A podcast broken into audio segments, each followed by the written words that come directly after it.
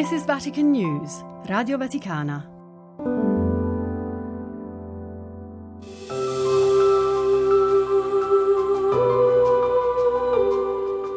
Anche chi sa poco o nulla di lui, quando scrive un'email o guarda il calendario, calcola gli anni a partire da quello della sua nascita.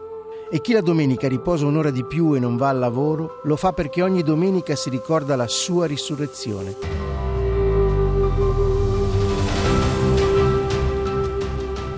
Chi è Gesù di Nazareth che ha condizionato così tanto le nostre vite? Sono Andrea Tornielli e questo è Nazareno, il podcast che vi racconta la vita di Gesù.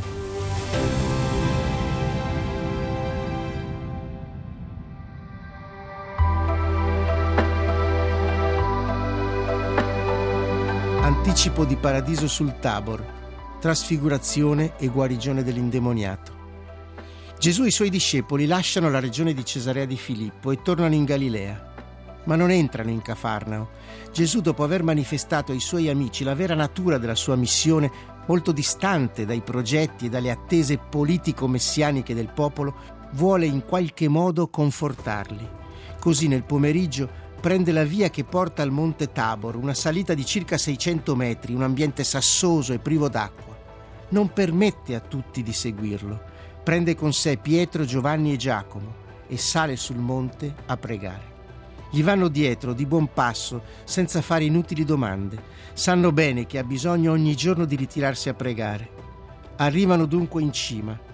Gesù alza gli occhi al cielo. Mentre pregava il suo volto cambia d'aspetto e la sua veste diventa candida e sfolgorante. Ed ecco due uomini conversano con lui.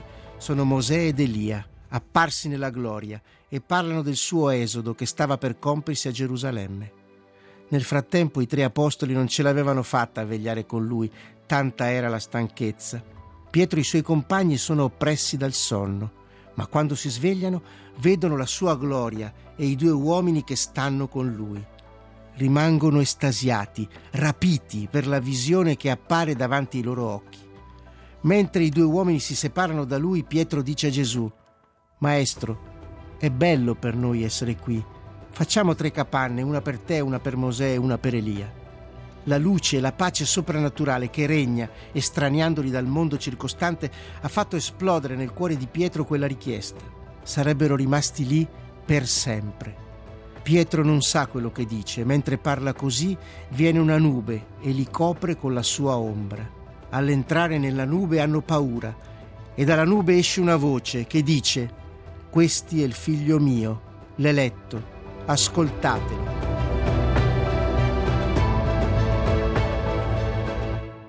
È una voce mai udita, un'ulteriore conferma celeste del fatto che Gesù è davvero il figlio di Dio.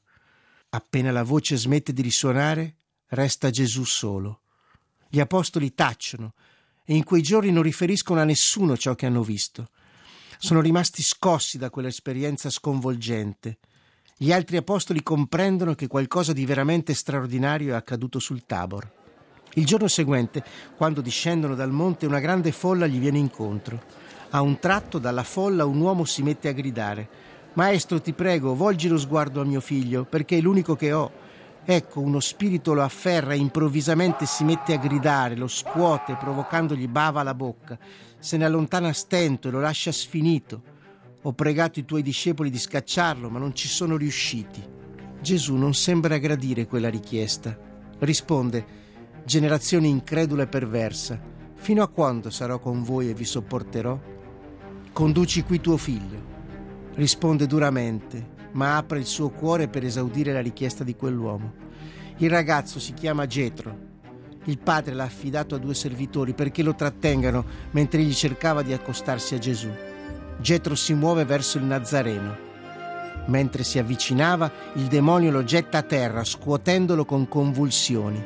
È uno spettacolo terribile, impressionante. Alcuni non riescono a guardare quel corpo che si contorce emettendo grida. L'unico a non scomporsi è il Nazareno.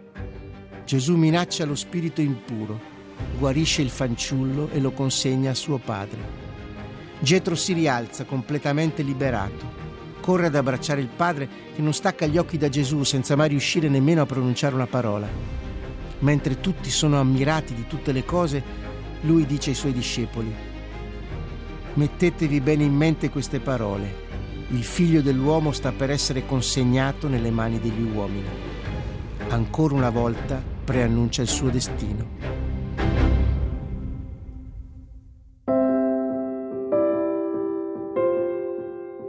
I suoi non comprendono e si mettono invece a discutere su chi tra loro fosse il più grande. Sono uomini concreti e generosi, ma non diversi da tutti gli altri e finiscono per discutere sulle loro gerarchie interne. Gesù non è tra di loro in quel momento, ma capisce che cosa sta avvenendo e conoscendo il pensiero del loro cuore prende un bambino, se lo mette vicino e dice loro, chi accoglierà questo bambino nel mio nome, accoglierà me e chi accoglierà me accoglierà colui che mi ha mandato. Chi infatti è il più piccolo fra tutti voi, questi è grande.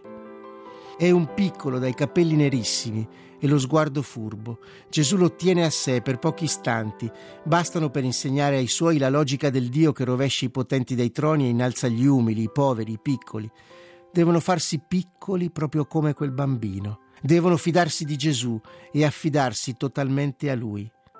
Poi il Nazareno aggiunge, chi invece scandalizzerà uno solo di questi piccoli che credono in me, gli conviene che gli venga appesa al collo una macina da mulino e sia gettato nel profondo del mare. Guai al mondo per gli scandali. È inevitabile che vengano gli scandali, ma guai all'uomo a causa del quale viene lo scandalo.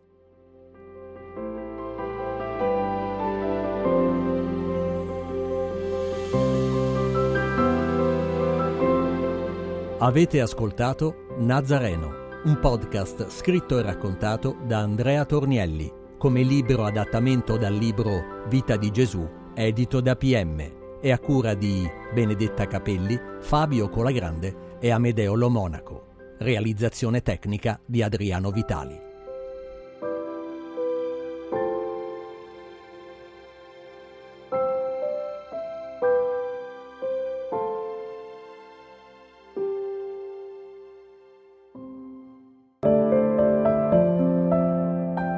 This is Vatican News, Radio Vaticana.